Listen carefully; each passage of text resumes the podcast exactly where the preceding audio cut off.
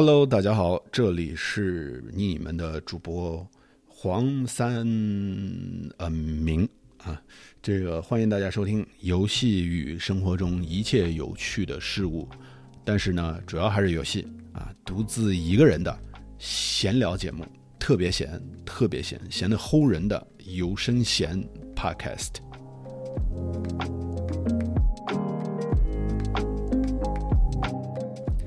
啊，从这个这这期的名字一看啊，就知道是 solo 一个人聊的一期节目，主要就我一个人闲聊。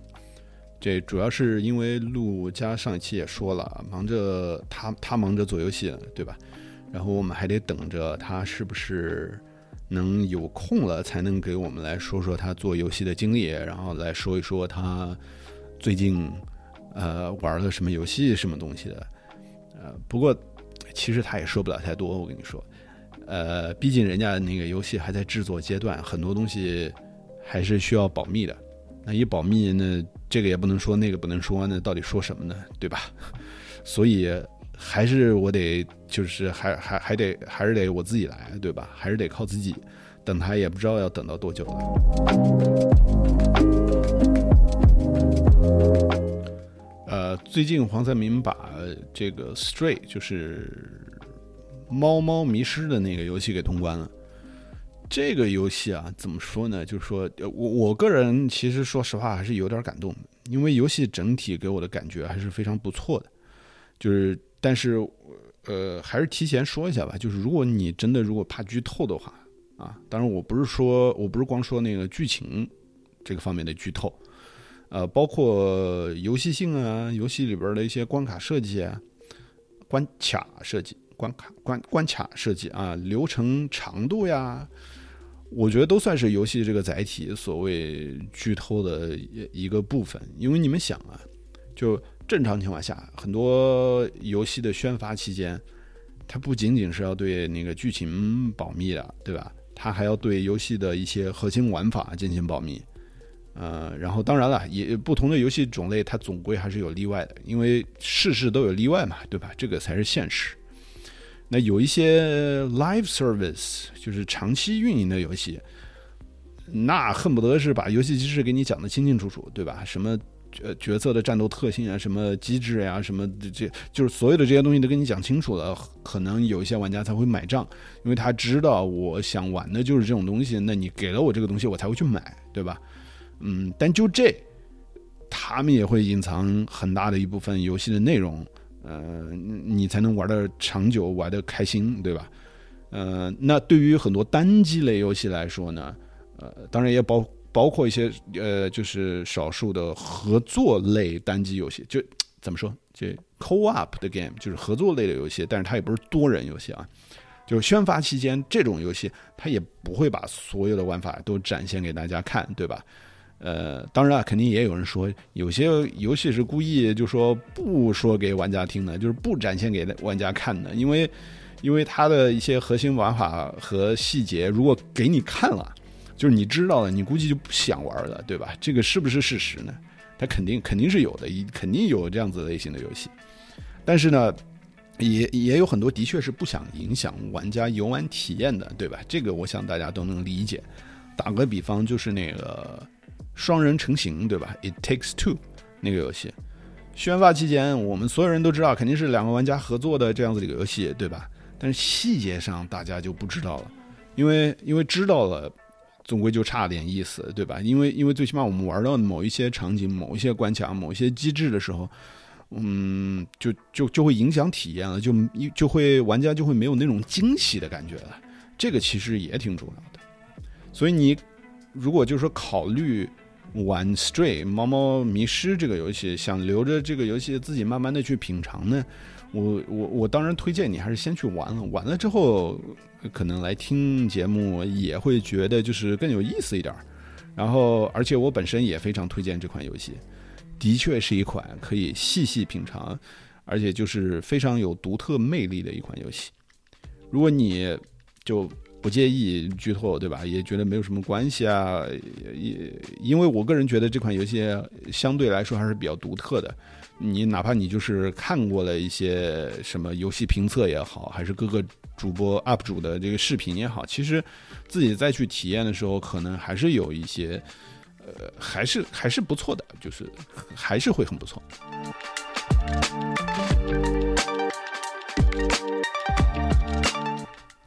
我记得就是我们上期陆佳说的那样，就是因为他已经提前，就比我提前了很多通关啊，就是全世界那么多爱猫的人，那么多猫奴铲屎官，对吧？为什么这么久才有款以猫猫为视角的游戏呢？就说这个，呃，我很好奇啊，其其实我也不是那么好奇但是我就是说到这个的话，我也觉得，哎，为什么呢？对吧？也许是因为没有游戏制作组啊，对于。就说一个纯单纯以动物为主角的游戏没有那么就是没有所谓很好的一个想法吧，或者是就是说也也没有什么理由去以动物作为主角去做一个游戏。首先这个游戏啊流程非常的短，如果你稍微了解这个游戏的话，然后也知道它有什么样的奖杯的话，它有一个奖杯啊，就是呃当然是在那个 achievement 还是奖杯，就是。它有一个奖杯是两小时内完成这个游戏，这还包括 cut scene 啊，就是那什么那个动场呃过场动画，包括过场动画两个小时内完成，你就可想而知了。这个游戏流程真的是特别的短，而这个这么短的游戏呢，它基本上也就是融合了一些啊，它就是一个线性的流程。加上探索，然后加上一些解谜，加上一些动作等元素融合在一起的一款这个轻型的这种小品型的这种游戏。呃，Stray 这个游戏目前可以说，呃，不能说是好评如潮吧，但是我我个人觉得在网上看到的基本上大半都是好评吧。呃，Metacritic 给了媒体的评价是有八十三分。然后玩家的评价大概是八点六的样子，我觉得这最起码可以算这个优良的等级吧，啊，B，B 这个等级。然后这个制作这个游戏的制作组啊，叫什么叫 Blue Twelve，就是 B 十二的这个工作室啊，至少在我查的网上的资料里，我是没看见过他们，呃，就是我没有看见他们做过什么其他的游戏。然后这个 B 十二的工作室的创始人，以前是在这个育碧法国这个 Montpellier 这个工作室上班的。这个育碧 Montpellier，他这个工作室呢是挺厉害的一个育碧的呃大工作室，然后帮着育碧开发过呃很出名的，比如说《超越善恶》啊，就是这个 Beyond Good and Evil 这个游戏。但是呢，这几个创始人，这个 B 十二的这个工作室的创始人，以前在育碧里到底负责啥，做了啥，这这个我们也不知道。呃，我们我们就当做他是经验很足、很有实力好了，对吧？因为毕竟《Stray》猫猫迷失这款游戏做的相对来说还是挺不错的。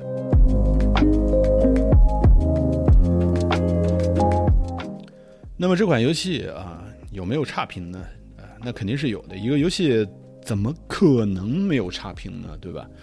我一直都相信这样一个道理啊，就是再差的游戏也有人给好评的，然后再好的游戏也有人给差评的，对吧？挑刺谁不会啊？对吧？再说，游戏这个东西本身就是非常非常主观的，毕竟是自己玩嘛，有喜欢的，有不喜欢的，太正常不过的一件事情了。那再说说，就说《猫猫迷失》这款游戏的差评。评价差的，基本上我觉得，呃，就是我看到的都是在强调，就是不够自由呀，不是我想象的那样的猫咪游戏啊，然后诸如此类的这种说法。那我当然也能理解这种差评的原因了，因为毕竟这个游戏属于一个，呃，script 比较严重的，就是限制和那个预设定比较严格的那种游戏类型，就是说它对玩家活动。各方面的限制其实是非常多的，就很多玩家就会觉得，我作为一只猫，我竟然不能就是随便跳任何地方，呃，或者去任何想去的地方，就只能画面上，就是你的屏幕上出现那个提示的按键，就是你能互动的这个按键，它才能你按了之后它才能跳上去。那很大程度上就限制了游戏的这种流畅性。就是你觉得你能去的地方，其实你操作的猫，呃，操作的猫子它是去不了的。那很多人在这个方面他就觉得受不了了，对吧？限制我确实的确，我的确也认为是有的。但是我觉得，如果就因为这样一个原因去否定这个游戏的话，我觉得可能稍微有一点呃钻牛角尖了。因为先不说这个完完全全的自由，想去哪里就去哪里。这种游戏在技术难度上有多大，对吧？从规模上，它也不是一个猫子能当主角的游戏，对吧？因为你你你想想，人家要是做大规模的那个 open world，对吧？开放世界这种，那肯定得是亚瑟摩根或者是萨尔达里边这种林克那样大英雄，对吧？才行的。你让一个猫子，或者是控制一个猫子去游戏世界里边，就说到处跑，然后它的主要的目标就是去去。磨爪子的话，呃，就是你这个真的做了的话，你你这个游戏的目标是什么呢？对吧？那就真的变成了猫咪生活模拟器了，或者说，呃，你你让这个工作室他去做，让猫子去抓不同物体表面，对吧？这个这个东西，然后这个东西就变成了一个怎么说？一个 destruction 或者一个干扰，它就不仅干扰玩家的视线。它呃，就是让玩家只关注于抓东西，对吧？磨爪子，你你，我们先不说这个磨爪子，这个磨猫爪子的这样子的一个模拟器游戏，到底有多好玩啊？也许有可有人可能觉得很好玩，但是我我我不清楚啊。就说这个干扰来说的话，对于工作室的资源也是一种转移，我我觉得甚至是一种浪费，因为怎么说呢？就是你磨爪子的话，比如说你在地板上磨。地板上抓，肯定是和在地毯上抓是感觉不一样的，对吧？在墙上你也有得有不同的墙，有些墙是贴墙纸的，有些墙是直接涂那个粉刷油漆的。那这个游戏它这个磨爪子的这个反馈，它怎么做？它是不是得做不一样的反馈？如果做的不好的话，肯定也有杠精和钻牛角尖的玩家会说：“哎，你这个做的不好，你这个做的很垃圾，你这个东西你抓这个不同的物，那个物体上不同的材料上，你竟然反馈的东西都一样的话，这个怎么行呢？对吧？但是你要是做的好的话，做的就是有不同的感觉，触感完美，那显然是要动用大量的资源的，对吧？那 B 十二工作室这个，他有那么多资源吗？显然是不一定有的。”对吧？要不然也不会是那个安娜布尔纳互动，呃，这个公司来帮忙发行这个游戏的。大家也都知道，这个安娜布尔纳这个，他就专门就发行那些独立游戏，像什么《风之旅人》的手机版呀，或者是呃《艾迪芬奇的记忆》啊之类的游戏。所以大家想一想，独立游戏嘛，那肯定也没有那么多的钱。然后他们的想法呢，呃，都是比较独特的。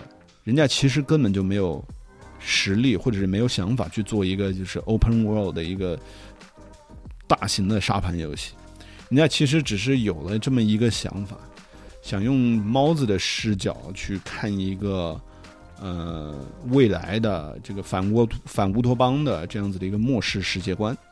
因为人家毕竟是要讲故事的，故事才是这个游戏它体验的核心部分。而游戏所有的东西啊，包括关卡呀、环境的设计啊，啊，还有氛围的营造呀，其实都是围绕的这个故事来构建的。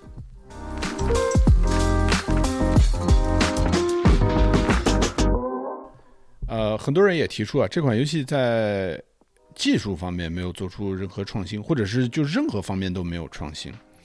那它的确是没有的。那特别是技术创新这方面，呃，其实我技术也。就是技术方面我也不是特别懂，所以也就不做太多的评价了。但是从表面上来看，这个游戏的确没有什么特殊的地方。就像 AI 啊，AI 的话，比如说 NPC 啊、敌人啊，在这个呃迷失这个游戏里边表现就很一般。呃，也不是说很差，但是就是全部都是预先设定好的行进路线，所以也就那样了，对吧？画面这方面，其实迷失倒是表现的。还不错，和三 A 级大作肯定不能比那些细节啊什么东西的，但是整体的氛围表现其实是很好的。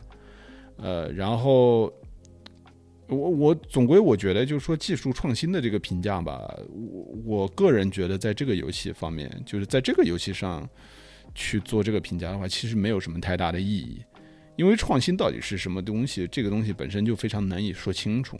呃，我觉得这期我肯定就不碰了，对吧？因为我的水平本身也没有达到能够去探讨创新的那个地步。当然了，我们要承认的一点就是说。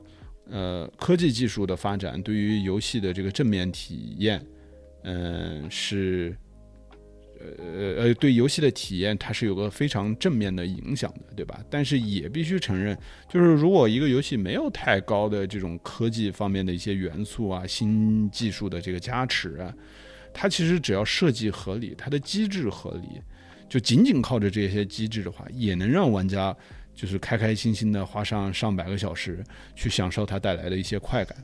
如果非要我打一个比方的话，我觉得 俄罗斯方块对吧，或者一些下棋的游戏，其实基本上就是呃这种以机制为核心的游戏的典范了。呃，但是呢。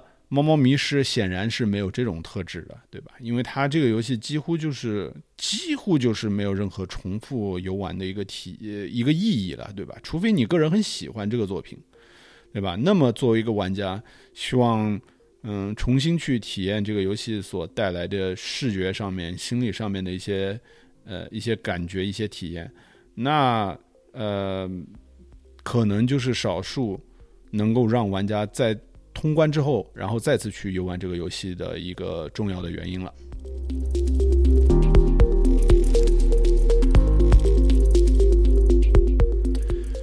就如果我们非要去界定的话，就是界定游戏的种类哈。呃，然后咱们就是为了讨论《迷失》就是《Stray》这款游戏的目的来界定。我觉得，我个人觉得，可能游戏呃分两种类型，一种是。呃，repetition 一种是 experience，那那那 repetition 就是重复性了，对吧？那就比如说刚才我们说到了俄罗斯方块，然后一些下棋的游戏，一些电子竞技的游戏，或者是比如说使命召唤呀、战地啊那种对战类型的第一人称射击的游戏，呃，或者一些 roguelike 的那种类型的游戏，它在游戏限制的框架和规则中。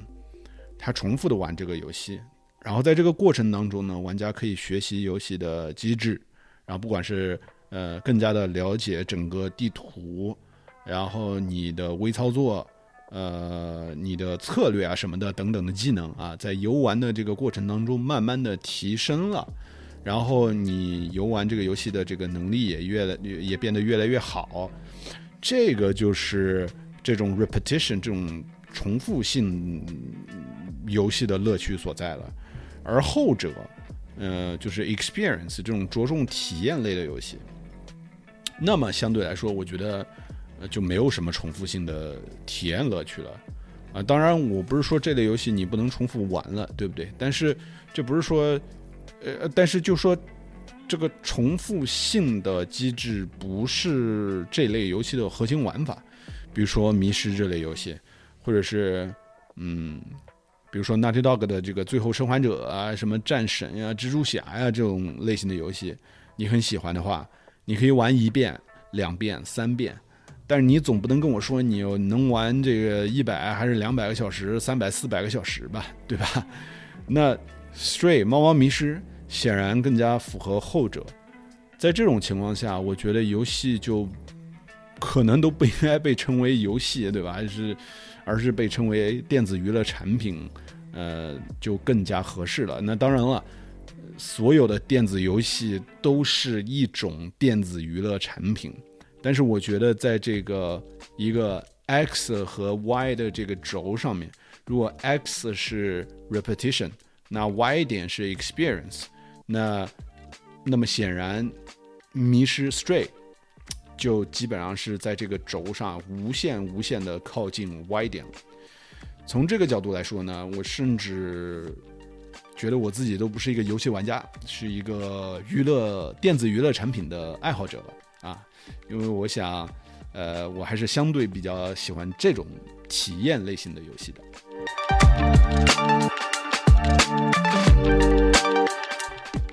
不过说起批评啊，就实际上我觉得还是有很多有意义的批评的。比如说有些玩家啊，他就他就指出这个游戏的一大败笔就是加入了一个会说话、会和呃游戏里边这个猫子沟通的机器人啊。的确啊，这个机器人在某些关卡的设计、互动啊，还有解谜元素中起到了关键性的作用。它推动剧情也是起到了很强的这个推动力的。但是加入了对话还有沟通这样子的元素了之后呢，很多玩家就表示，那你基本上就让这个猫子变成了一个怎么说呢？就玩家只是一个困在猫子身体里的人，对吧？剧情的推进。呃，还是通过机器人，对吧？和其他机器人的这个，就是你的呃，你的机器人伙伴，你的小机器人伙伴和其他的一些机器人 NPC 对话，然后告诉我们要去不同的地方去做不同的事情，要去做任务，这样子的一个呃推进的环节。那这样的话，和别的很多游戏又有啥不一样呢？对吧？呃，美国的那个连线杂志 Wired 就有一篇文章，专门就就讨论《迷失》这个游戏的。怎么说？On cat like cat un un cat like cat cat like un cat like cat un cat like un cat un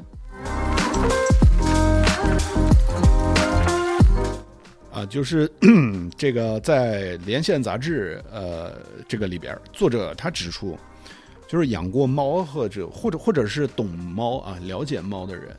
再看到我们就说控制的这个猫猫跳上跳下，有节奏的在地铁上这个磨爪子，然后然后把桌子上的东西给碰到碰掉到地上了，这种一系列的动作，我们一下子就能产生共鸣。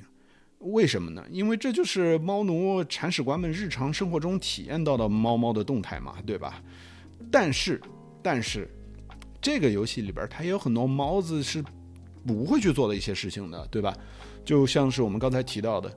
呃，这个猫子在小机器人的指引下去做各种各样的事情，完成各种各样的任务，去解各种各样的谜题，玩家就不得不去面对一个现实。什么现实呢？那就是这个猫子，它不是一个猫子，它最起码不是一个一般的猫，它绝对是一个喵星人啊！它在完成任务的时候，它这个智商在线的程度啊。呃，而然后这个猫子的专注力啊也是非常厉害，不一般的。我跟你说，它不管是游戏里边环境里边出现的那种什么闪动的灯光呀、奇怪的气味啊，当然这个气味是我们想象的，因为有些环境里边就是那个样子，你必须得有很奇怪的气味，对吧？然后一些响声啊，它都不会去影响这个猫子完成任务或者是解开某些 puzzle、某些谜题的这种。这种专注力，这种意志力，而且这些游戏里边，就是绝大部分的任务啊，和猫子这个物种的行为习惯和生物习惯就习性啊，就是完全不相干的嘛，对吧？猫子嘛，不应该是到处找吃的，对吧？然后它可能会去捕猎，或者是它要找一个温暖、一个隐蔽的一个好地方，就是好好的睡上一觉，这样子才像我们的铲屎官所熟知的猫子，对吧？然后这篇文章呢，它同时也指出，我们实际上也没有任何资格，或者说，其实我们也不懂猫子作为动物，它到底在想些什么。就是在他的眼里，他所感知的世界，就是他怎么去感知这个感知这个世界啊，我们也不得而知，因为我们不是猫子，对吧？我们唯一能做的，就是拿我们。在现实世界当中所观察的猫的行为，然后再把它们转接到这个游戏里边儿，试图模拟出一个看上去还算是类似于我们熟知的猫子的行为和样子的一个一个一个东西。那当然了，我我我推荐大家，如果英文还是不错的话，就说还是可以去看一看这篇文章，因为这篇文章里。作者还连着就说，二零一六年的《最后的守护者》就是《Last Guardian》这个游戏，还有二零一七年的一个独立游戏《Rain World》，就是雨中世界。这两款游戏呢，他去探讨了一下这这两款游戏，呃，也都是以动物为主角的这样子的一个游戏，和《迷失》在如何构建自己动物主角形象和行为上是是是怎么样不一样的。嗯，当然了。在我没有很好了解这部作品的情况下呢，我也就不对这个话题进行过多的探讨了呃，最后我来说说我个人的一些看法啊，就是说《迷失 Stray》这款游戏的确是一款比较不错的游戏，我觉得这个是个不争的事实。但是它的确也有很多限制，然后还错失了一些使游戏变得更加独特的机会。呃，猫呢，在这个游戏里边只不过是一个推动剧情进展的一个工具啊，作为这个工具喵。呃，但作为玩家呢，就是说喜欢作为一个喜欢体验新鲜的游戏，并且呃热衷于过度解读的我们啊，其实也能从这个游戏里边获得很多能够激发我们大脑思维去运转的这样子的一些东西。呃，迷失的世界呢，是一个充斥悲伤、遗忘，呃，这样子的一个末世乌托邦。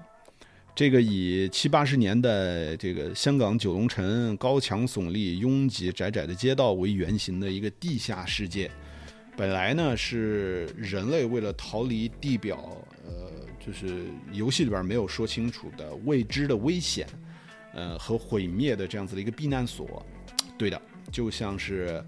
辐射系列的避难所，呃，在这个地下城市啊，人类早就已经灭绝了，只剩下一些原本是被设计来就是说给人类服务的那些机器人居民，而他们呢，似乎并没有发展出自己独特的、不一样的这种机器人社会，而是完完全全的模仿起了就说自己已经消亡的主人的行为，比如说。在贫民窟，我们可以看到一些生活在呃底层的这种机机器人啊，它挣扎于外部的威胁和上层的这种欺压下，它颓废的生活着，它捡破烂呀，什么什么什么东西的。但是同时呢，也有一些嗯，就是 愿意为了一些虚无缥缈的这个希望和未来，他去冒着自己会死掉的风险。就冒险出去寻找出路的这样子的一些机器人，然后在上层的这种居民当中呢，就机器居民当中呢，呃，他们则生活着，呃，他们在生活在一个就是说怎么说，呃，被严格监控的社会当中，监视器和警察类型的机器人无处不在。然后这个这个上层这个城市里边还有抵抗组织，还有这个还他们还还和政权去搞对抗，这些机器人啊，就是说竟然把人类社会，就是我们种种的这些弊端和人性的一些优缺点都模仿的淋漓尽致，这个就让我想到这个游戏的故事了，或者说，呃，也许他可能想表达的一个意思，会不会是这样子的？就是在一个没有了主人的这样子的一个世界里面，主人就是人类啊，同样是依赖着曾经的主人存在着，就说生存着的两个完完全全不同的物体或者是物种，也就是机器人和猫，在主人消失了之后，他们呃变成了什么样的一个东西？呃，什么样的一个存在？或者是他们怎么样去进化的？嗯，呃，或者这可能也不是游戏制作组。真的想表达的意思，呃，它仅仅是我个人体验游戏之后它产生的一些想法。但是我们在这个游戏当中啊，可以看到机器人啊，各种各样的机器人完全走上了人类的老路子，对吧？而猫子们则是在游戏中，呃，呃，在游戏里边它是没有明确说的这个外部世界里面，它生活啊、进化呀，甚至走上了一个完全不同的生生存之道。甚至我都觉得，这个这个游戏里面的猫子是不是就不是我们所熟知的猫了，对吧？完全是有可能的，因为他们可能已经进化了。这也是为什么我们在游戏里看到的猫，它可以去做很多我们现实世界当中的猫所做不到的一些事情。因为你想一想啊，就在这个游戏里也没有去说外部世界到底发生了一些什么事情，而人类已经消亡了很久很久了。到底是什么灾难让人类躲到了地下呢？核战呢？还是气候灾难？还是这个 外星人入侵啊？咱们是完全不知道的。然后过了多久呢？我们也不知道。但是我们可以知道的是，外部世界肯定是恢复了，对吧？最起码恢复到了猫和很多别的动物能够生存的这样子的一个环境。而猫在外部世界肯定也是自由的生活了很久的，对吧？我们也知道很多动物其实都是有很强的可塑性的，就比如我之前就在呃一些网上的视频里边听过一些科学的介绍啊，呃，我也不知道是不是真的，说猫和狗作为最常见的驯化后的这样子的一个宠物，狗是被人主动驯化的，而猫是主动的驯化了自己。就是它可能就是适应和人类一起生活，呃，比如说猫，它吸引人类，呃，人类主人的这样子的一个叫声，或者是它们的一些习性，都是为了更好的吸引主人们的注意力，从而获得食物和生存所需要的一些其他资源。那么这么牛逼的一种物种，对吧？在完全没有人类的世界里，又会经历一些什么？这些我们都不得而知。这个其实也是游戏留给我们的一些留白。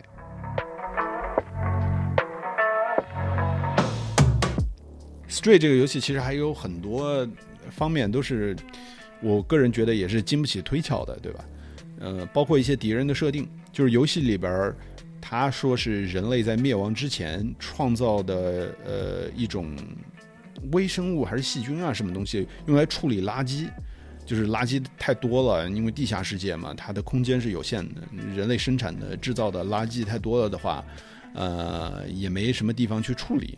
那当然，我觉得你再挖个坑埋下去不就行了吗？但是这个游戏里边他就说，哦，没办法处理。那垃圾太多了怎么办呢？那我就造了一种这种，呃，细菌微生物，它会把这个垃圾给处理掉、吃掉。呃，现实世界好像其实也是有这样子的一个想法的，好像也有一些呃组织正在研究这方面的东西。但呃，游戏里边就是说的是这样子，在人类灭亡呃很久之后呢，他们这种微生物细菌进化成了新的物种，就像老鼠一样的，在游戏里边叫做 Zerks，中文叫菌克。那在设定里边，军客他会去吞食，然后就是吃所有的东西，包括金属，甚至游戏里边的机器人也会被他们袭击。呃，不过就很奇怪的，就是说游戏里边我们则能够用一些什么细细的一些钢丝、铁丝网啊、铁丝门呀，去挡住他们。那那你觉得可能吗？因为它什么东西都会被它给吃掉，被它吞噬掉。一个细钢丝网的铁丝网的门怎么能挡得住他们呢？对吧？然后而机器人组成的社会里边，我们也能看到他们，就说有很多什么餐厅啊、夜店啊，什么什么东西的。那就这些机器人，他们吃东西、喝东西吗？机器人有消化器官吗？它为什么会进化出？这么一个没有用的东西呢，就是对于机器人来说没有用的东西呢。然后，呃呃，NPC 里边还有一个机器人角色，他是一个爸爸，他有个儿子。他这个儿子是怎么来的呢？他是认的吗？因为我觉得，呃，这些机器人应该不能够自然生育吧，对吧？那他这个世界里边的机器人的人口怎么去进化？怎么去升值？怎么去被制造出来呢？其实我们都没有办法去知道，因为没有呃，因为游戏里边它是没有明确告诉我们的。呃，尽管如此呢，我觉得这个游戏仍然是一个不可多得的电子娱乐产品。在这个世界上，有很多游戏，还有媒体作品，嗯，包括书啊什么东西的，有一些是我们喜欢的，有一些是我们不喜欢的。不喜欢呢，呃，不代表他们就能获得。呃呃呃不，就是我们不喜欢的，也不代表他们就没有存在的价值。那我们喜欢的，也不代表他们就一定能获得大多数的呃大多数人的认同。也许在我们的这个生活当中啊，我们经历了不同的事情啊，学习到了不同的知识，我们的观念也能够得到不同程度的这个转变。然后那个的时候呢，我们再回过头来再去呃细细的品尝某些事物，对吧？尝试一些不同的游戏。呃，影视作品、文学作品，可能我们那个时候也会得到一些不同的结论，而这些作品也能够持续的，然后为一直在变化的我们提供一些新的想法、新的反思，还有新的体会和心得。就比如这款游戏《Stray》，呃，猫猫迷失，它不仅仅是让我享受了几个小时的时间，对吧？并且还。让我怎么说呢？就是激发了我吧，就是说花了好久的时间来做这样子的一期节目啊，和大家闲聊一下。呃，也许就仅仅是这样的话，呃，我觉得这个游戏对我来说也值回票价了。